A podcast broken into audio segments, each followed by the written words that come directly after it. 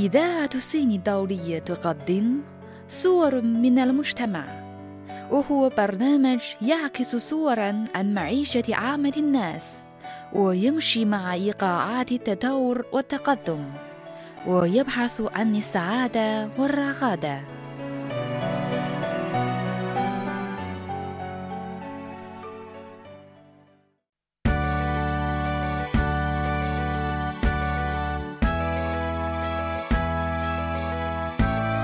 مستمعينا الأعزاء مستمعي إذاعة الصين الدولية في كل مكان أهلا ومرحبا بكم في حلقة اليوم في برنامج صور من المجتمع الذي نقدم لحضراتكم خلاله مختارات من حلقات برنامج طريق الحرير الذي تعده إذاعة الصين الدولية بالتعاون مع الإذاعة المصرية ويتناول ملامح علاقات الصين مع مصر والعالم العربي. ويناقش القضايا الاقتصادية والثقافية والاجتماعية في الدول على امتداد الحزام والطريق.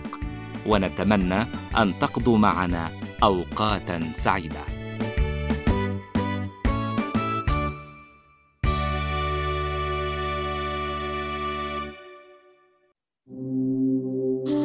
طريق الحرير. برنامج إذاعي نقدم لكم فيه بعض ملامح العلاقات المصرية الصينية من أجل مد جسور المحبة والصداقة والود بين الشعبين.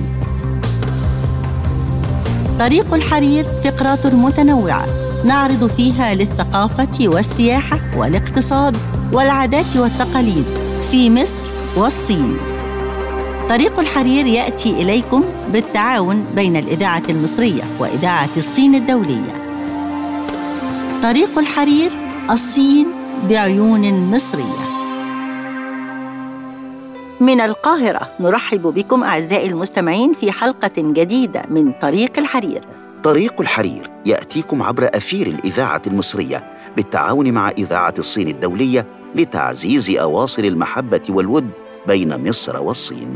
في حلقات طريق الحرير نقدم فقرات عديدة ومتنوعة تشمل المجتمع والاقتصاد والسياحة والثقافة بالإضافة إلى فقرتنا الصين بعيون عربية. طريق الحرير تقدمه لكم. وفاء ناجي. وحسن الشاذلي. في حلقة اليوم نقدم لكم اولا فقرة الصين بعيون عربية والتي نتعرف من خلالها على كيفية نطق اللغة الصينية من خلال الاستماع إلى بعض الكلمات الصينية ومعرفة معنى تلك الكلمات. في فقرة المجتمع هيمنة المصريين على لعبة الاسكواش في العالم. في الاقتصاد الصين تؤكد على عمق الصداقة والتعاون مع مصر. وفي الفقرة السياحية حدائق سوق المعلقة في الصين والصحراء البيضاء في مصر. والختام مع الفقرة الثقافية ومخرج صيني يحتفي بالتكنولوجيا الرقمية في السينما. كل هذا وأكثر سيأتيكم عبر أثير الإذاعة المصرية من القاهرة.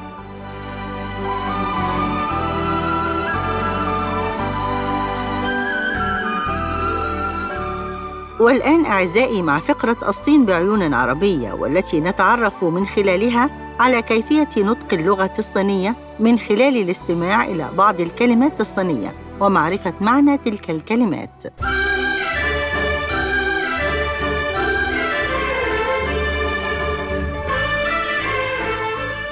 الكركديه باللغة الصينية يعني فورون تعد نبتة الكركديه واحدة من بين الأشهر في أفريقيا وتتألف من ثمرة وزهور حمراء تضفي طعم الحامض على وصفات الطعام التي تدخلها. هذه النبتة التي اكتشفت في القرن التاسع عشر كانت تعرف في القدم بنبتة الإمبراطورية. يمكن تناول مشروبها باردا كما في بلاد إفريقيا أو ساخنا كما في بلاد الغرب بعد إضافات خاصة بنكهات مميزة إليها. كعيدان القرفة وأوراق النعناع. وتتمتع نبتة الكركدي بفوائد صحية كثيرة ويمكن استعمال أوراقها نيئة في السلطات ومغلية مع ثمرتها الحمراء في وصفات طعام عدة كمهروس البطاطا والباذنجان وكذلك في وصفات الأكل المرتكزة على الدجاج والسمك. كما أنها غنية بمضادات الأكسدة وفيتامين سي ولذلك يطلق عليها نبتة الجمال. تشتهر استعمالات هذه النبتة في المطبخين الإفريقي والأسيوي لا سيما في الصين وتايلاند والهند.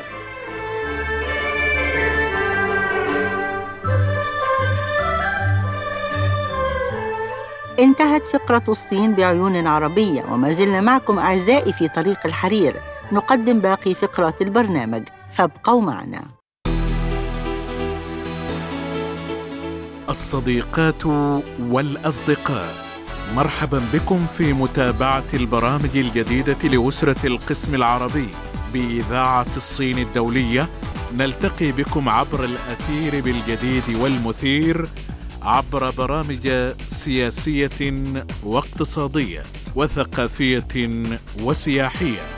كما تتابعون آخر التطورات الاجتماعية وأحدث موسيقى البوب الصينية والموسيقى العربية. للمزيد من المعلومات تفضلوا بتصفح موقعنا على الإنترنت arabic.cri.cn إذاعة الصين الدولية.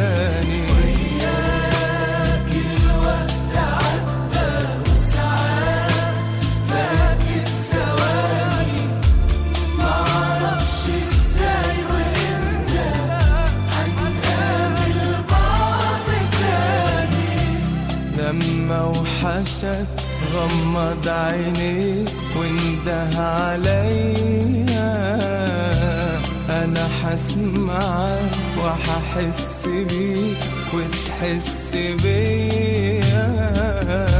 لما وحشك غمض عينيك وانده عليا.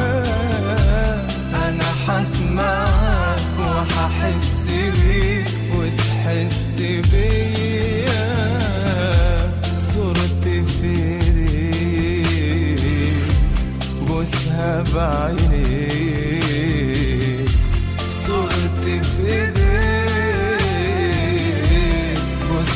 بوسها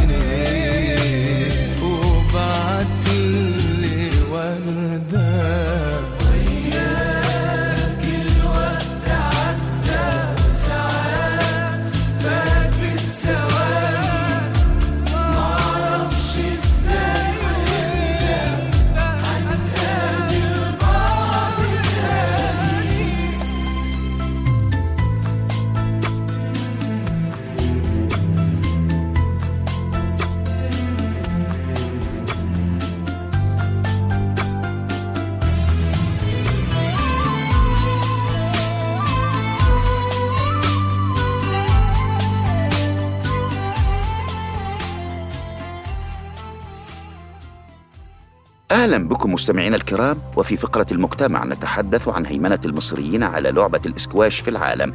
قبل عشرين عاما لم تكن تحظى مصر سوى ببعض لاعبي الإسكواش القلائل ممن فازوا ببطولات دولية.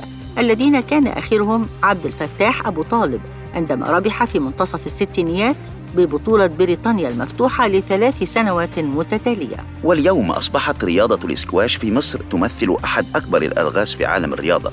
بعدما تمكن لاعبوها من السيطرة والهيمنة على جميع البطولات الدولية والإقليمية. وتحدثت الصحف العالمية في تقارير لها عن أن رياضة الاسكواش في مصر هي الأنجح وأن لاعبي المحروسة يسيطرون على اللعبة بشكل كامل. فالأربعة الأوائل في التصنيف العالمي مصريون وهناك خمسة آخرون ضمن أفضل عشرين لاعبا على مستوى العالم. منذ عام 2003 فاز مصري ببطولة العالم للرجال عشر مرات. وهيمنة المرأة المصرية على لعبة الاسكواش قد تكون أكثر إثارة للإعجاب نظرا لقلة عدد النساء اللائي يمارسن تلك اللعبة وبرغم ذلك سيطرن بشكل كبير في ساحة اللعب.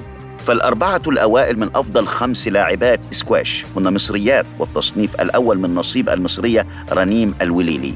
وأشار التقارير إن الأجيال القادمة أيضا سيهيمنون على اللعبة بشكل كبير حيث فاز المنتخب الوطني للشباب للفتيات ببطولة العالم لسبع سنوات متتالية. وإذا عدنا لتاريخ الإسكواش في العالم فقد بدأ تاريخ اللعبة في هارو وهي مدرسة خاصة بالمملكة المتحدة في القرن التاسع عشر وتم تصديرها إلى مستعمراتها من خلال أندية ضباط بريطانيين. إلا أنه وبعد مرور كل تلك السنوات وحتى اللحظة يسجل اللاعبون المصريون ويحكمون مبارياتهم باللغة الإنجليزية مضيفة أنه لسنوات كانت رياضة الإسكواش لفئة خاصة فقط في مصر. إلا أنه في العام 1996 كسر اللاعب الدولي أحمد برادة القاعدة بأداء مذهل في بطولة الأهرام المفتوحة للإسكواش التي أقيمت بجانب الهرم الأكبر في الجيزة. وخسر برادة المباراة النهائية لكن أداءه القوي جعله بطلا قوميا.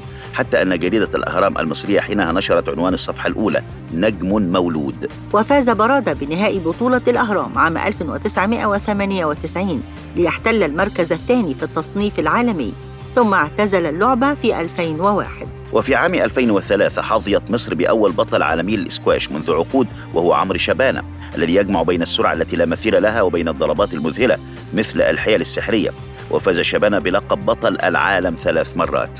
وأشارت صحيفة نيويورك تايمز إلى أن لعبة الاسكواش في مصر تقدم دروساً لأي دولة تسعى للتنافس في الرياضات الفردية. وأصبح الإسكواش ثاني أعرق رياضة في مصر بعد كرة القدم ولديها الكثير من المريدين. وصفت صحيفة نيويورك تايمز الأمر اللاعبة مثل نور الشربيني بالفتاة المعجزة والتي حصلت على بطولة العالم أربع مرات. وقد توجت نور الشربيني ببطولة العالم لسيدات الاسكواش عام 2017 و16 ثم 19 وتم تتويج طارق مؤمن ببطولة العالم الفردية للإسكواش والتي أقيمت في شهر نوفمبر 2019 وذلك للمرة الأولى في تاريخ طارق والرابع على التوالي لمصر. انتهت فقرة المجتمع. فاصل قصير نعود بعده إليكم وفقرة الاقتصاد. فانتظرونا. رحم لي وي مشيرة جوجن نقدم لكم برنامج تبادلات أودية. يركز على تعزيز عواصر الصداقة ودفع العلاقات الأودية الراسخة بين الشعب الصيني والشعوب العربية. تقارير ساخنة تحليلات متخصصة تعليقات الخبراء. شمس دين والمراسل العرب والصينيون يقدمون لكم تقارير سياسية واقتصادية والثقافية يومية. تقارير المراسلين من إذاعة الصين الدولية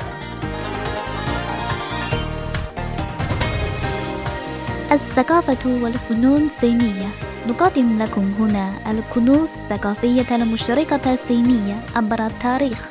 الناروجين من إذاعة الصين الدولية نستمع إلى نبض الموسيقى. نفتح أبواب الموسيقى الشعبية.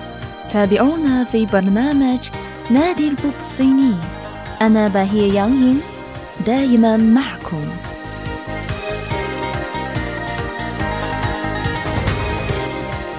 هنا CRI إذاعة الصين الدولية.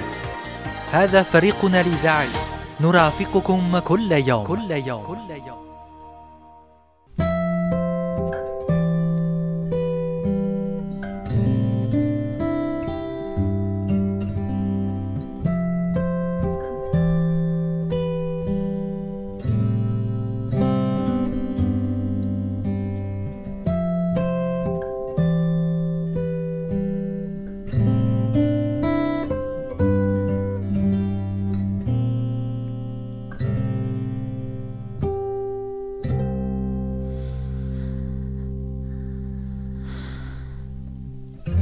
许你还会哼着几年前的一首歌，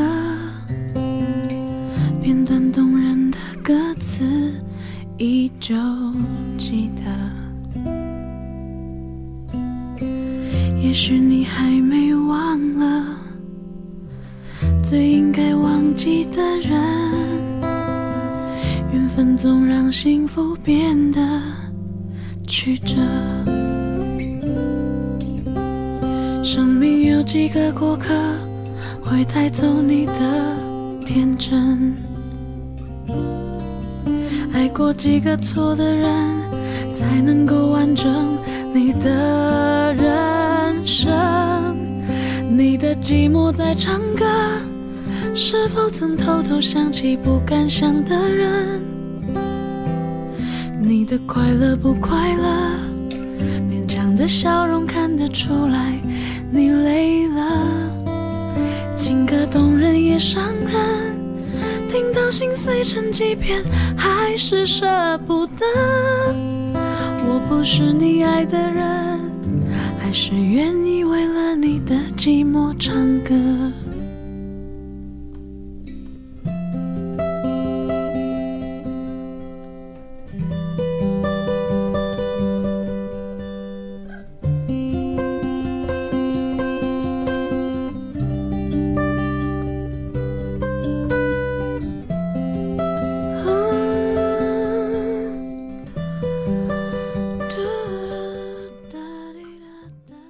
نحييكم أعزائي ومع فقرتنا الاقتصادية نتواصل من جديد حيث حث رئيس المجلس الوطني للمؤتمر الاستشاري السياسي للشعب الصيني عضو اللجنة الدائمة للمكتب السياسي للجنة المركزية للحزب الشيوعي الصيني وانغ يانغ الشركات الصينية العاملة في مصر على لعب دور أكبر في تعميق الصداقة والتعاون بين البلدين.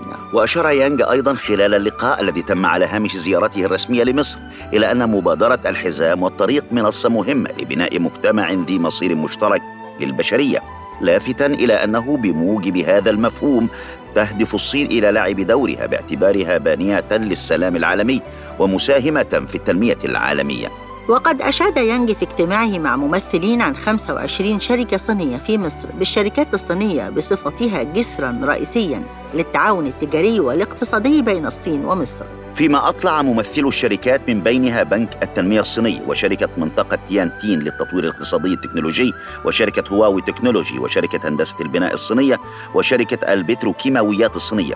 يانج على عملياتهم في مصر وطرحوا مقترحات بشأن تدعيم العلاقات الثنائية. كما أن مبادرة الحزام والطريق اكتسبت اعترافا واسع النطاق بين الدول بما في ذلك مصر التي انضمت إلى المبادرة. وتشير مبادرة الحزام والطريق التي اقترحتها الصين عام 2013 إلى الحزام الاقتصادي لطريق الحرير وطريق الحرير البحري للقرن الحادي والعشرين. كما تهدف المبادرة إلى بناء شبكة تجارة وبنية تحتية تربط آسيا بأوروبا وإفريقيا عبر الطرق التجارية لطريق الحرير القديمة سعيا لتحقيق تنمية وازدهار على نحو مشترك. وأعرب يانج عن أمله في أن تعزز الشركات الصينية في مصر صورة الصين باعتبارها قوة كبيرة مسؤولة من خلال تقديم صورة جيدة. كما أعرب عن استعداد المؤتمر الاستشاري السياسي للشعب الصيني للعمل مع السلطات المعنية في الصين لتحسين السياسات واللوائح التي تدعم التوجه العالمي للشركات الصينية. ومن جانبهم تعهد ممثلو الشركات الصينية بتقديم المزيد من المساهمات لتنمية الصين والصداقة الصينية المصرية من خلال السعي نحو توسيع عملياتهم في مصر وتعزيز التعاون الثنائي بين البلدين. وقال السفير الصيني لدى مصر لياو لي تشانغ إن الزخم القوي للتبادلات عالية المستوى بين الصين ومصر يعكس الآفاق الواسعة للعلاقات الصينية المصرية وأشار إلى أن التبادلات رفيعة المستوى بين الصين ومصر في السنوات الأخيرة دفعت تنمية العلاقات الثنائية بقوة مضيفا أن توجيه قادة البلدين هو السبب الأساسي للتطور السريع للعلاقات الصينية المصرية. وأضاف السفير لياو أن التبادلات رفيعة المستوى بين الصين ومصر حافظت على زخمها القوي في السنوات الأخيرة وخير دليل على ذلك هو قيام فخامة الرئيس المصري عبد الفتاح السيسي بست زيارات للصين منذ توليه منصبه في عام 2014 كما التقى رئيس البلدين تسع مرات في مناسبات مختلفة. وأكد السفير الصيني أن عدد الشركات الصينية العاملة في مصر بلغ 1600 شركة باستثمارات إجمالية بلغت حوالي 7 مليارات دولار ما خلق حوالي 30 ألف فرصة عمل للمصريين. ونوه بأن الصين ومصر اللتين تتمتعان بحضارات قديمة تحظيان بميزة طبيعية في التبادلات بين الشعبين مؤكدا أن الصين ستبذل قصارى جهدها في هذا الصدد حتى يكون لدى المصريين فهم أعمق للسياسات والمفاهيم ومسارات التنمية والثقافة في الصين. هكذا أعزائي وصلنا لختام فقرتنا الاقتصادية في حلقة اليوم. فاصل قصير. نواصل بعده باقي فقرات برامجنا. هنا نافذة للتعرف على الصين والعالم. هنا شبكة لمعرفة الأصدقاء الصينيين. أنقر فيسبوك وتويتر وتابع CRI Arabic لتتضح لك الرؤية بشكل أروع.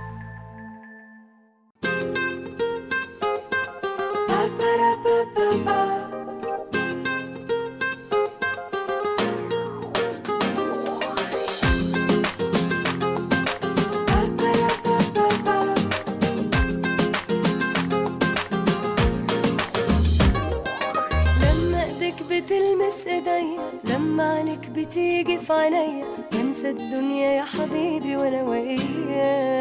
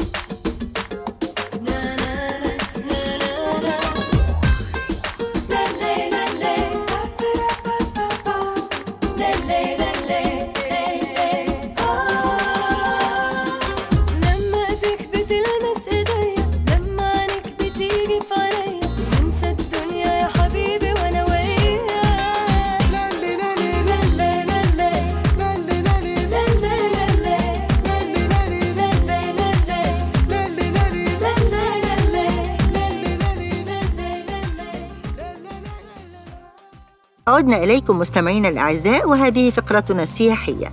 قد يندهش البعض أن تكون حديقة أو حدائق ضمن قائمة التراث العالمي لليونسكو لكن حدائق سوغو المعلقة تستحق ذلك عن جدارة.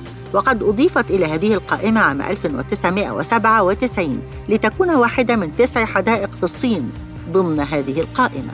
وهي إحدى الحدائق الكلاسيكية الصينية ومن أروعها على الإطلاق. وتمتد على مساحة 23 ألف متر مربع. وقد بدأوا بناءها عام 1593 وتم بناء جبل صناعي بها على غرار جبل تيان تاي وزراعة حواف الجبل في شكل متدرج رائع. تقع الحديقة خارج بوابة سوغو الصينية في مقاطعة جانغ سو في 338 طريق ليو يوان تين بمنطقة شانغ وفي عام 1798 تمت إضافة أشجار الصنوبر وبساتين الخيزران بالإضافة لبعض التماثيل الحجرية حتى أطلق عليها غابة الأحجار. وقد تعرضت للتلف أثناء بعض الحروب ثم أعيد إصلاحها عام 1873 وأعيد تسميتها إلى حديقة ليوان ثم تعرضت لحالة من الفوضى في الحرب العالمية الثانية ليعاد فتحها للجمهور عام 1954 وتصبح واحدة من حدائق التراث العالمي لليونسكو. الحديقة أعزائي مقسمة إلى أربعة أقسام شرقية وغربية وشمالية ووسطى. وتعتبر الحديقة الوسطى هي الأكبر وتضم الكثير من المباني المحيطة ببحيرة مياه بالإضافة للجبل المصغر. وتستضيف الحديقة الكثير من الحفلات والمهرجانات الموسيقية وهي فرصة رائعة للاسترخاء وسط الطبيعة الخلابة مع الآثار التاريخية. ومن حدائق سوق المعلقة نذهب إلى الصحراء البيضاء بالوادي الجديد. والتي أعلن المكتب الإقليمي لليونسكو الخاص بالدول العربية اختيارها لتكون أول حديقة جيولوجية مصرية بالقائمة الدولية بإجماع الآراء. وتحولت الصحراء البيضاء إلى محمية طبيعية في عام 2002 وتبلغ مساحة المنطقة المحمية فيها نحو 3010 كيلومترات مربعة فيما تبلغ مساحتها الإجمالية نحو 6000 كيلومتر مربع وتقع على بعد 570 كيلومتر جنوب غرب القاهرة. تم إطلاق اسم الأساطير عليها أو واحة الثلوج حيث نحتت فيها الرياح وعوامل الطبيعة منحوتات وتشكيلات تعجز يد الفنان عن صنعها. هذه التشكيلات توحي بأشياء معروفة للبشر كتمثال أبو الهول ولكن برأس مختلف. بعضها الآخر يتحدى قوانين الطبيعة والجاذبية ككتلة صخرية ضخمة تعلو بصورة مائلة ولها قاعدة ضعيفة دون أن تسقط.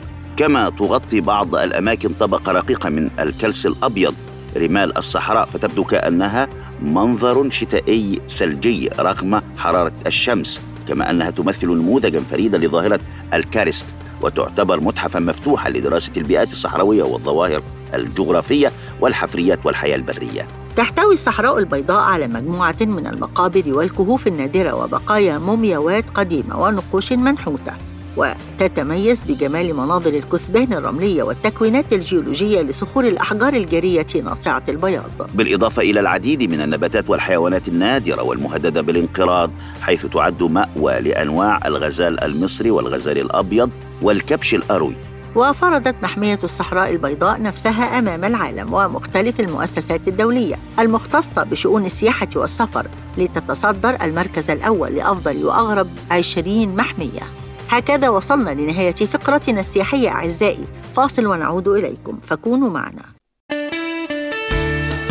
خدمة إعلامية متكاملة. قراءة استماع مشاهدة متعة بلا حدود.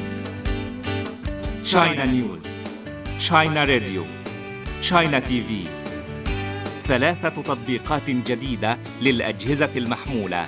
تطلقها إذاعة الصين الدولية من بكين.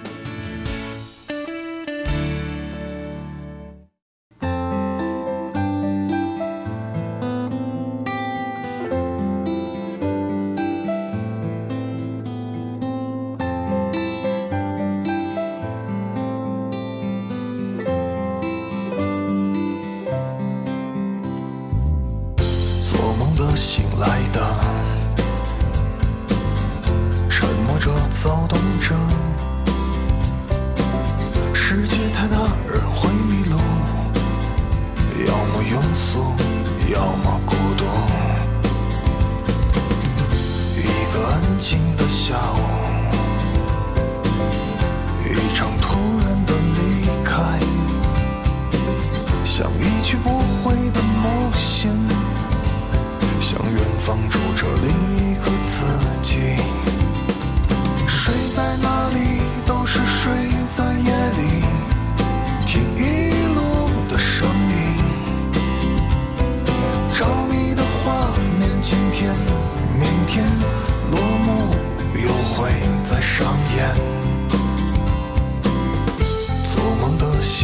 等，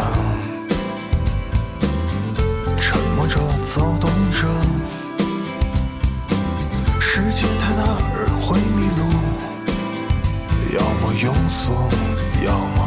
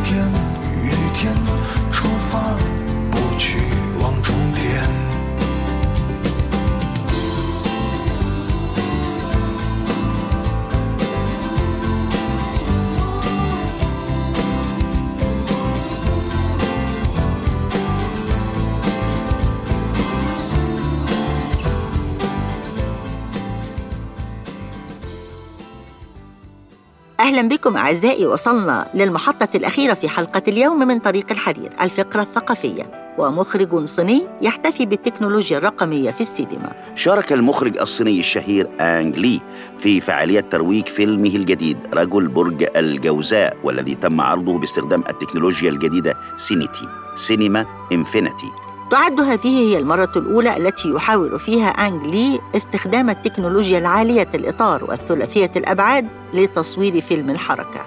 وشرح آنغ لي سبب استخدام التكنولوجيا العالية الإطار قائلا جعلتني أجرب جمالا جديدا ينتمي إلى الفيلم الرقمي حيث فتحت لي عالما جديدا حتى أتمكن من رؤية المزيد من الاحتمالات للأفلام. وبصفته أول مخرج عالمي يقوم بالمحاولة يعاني أنجلي من ضغوط كبيرة أيضا ومع ذلك قال إنه يأمل أن يكون لها تأثير مفيد على المخرجين الشبان.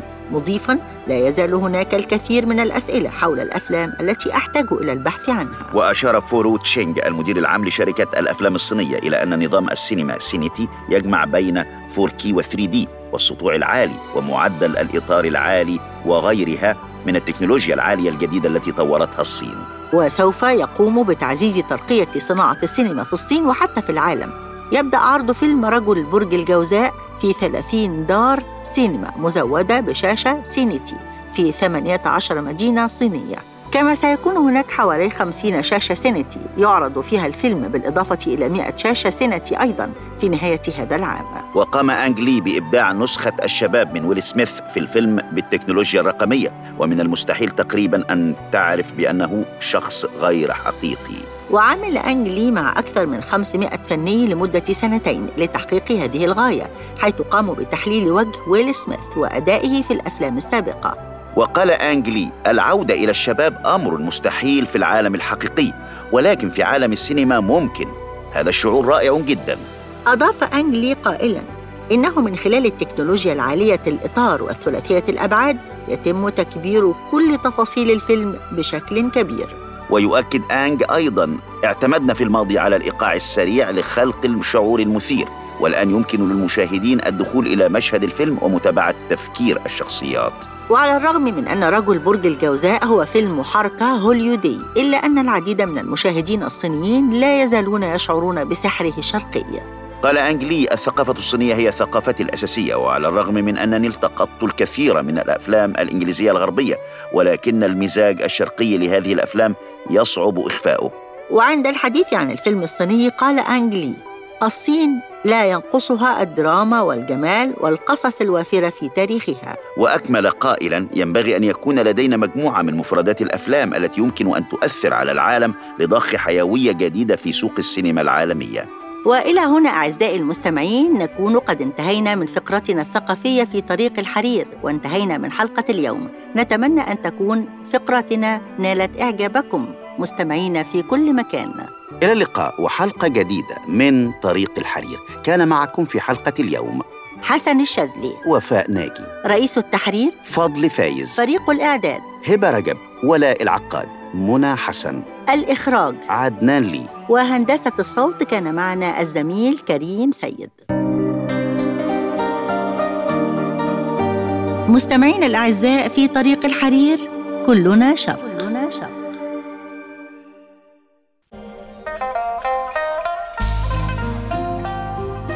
إذاعة الصين الدولية ترحب بكم على الموجات القصيرة وموجات أف أم والإنترنت.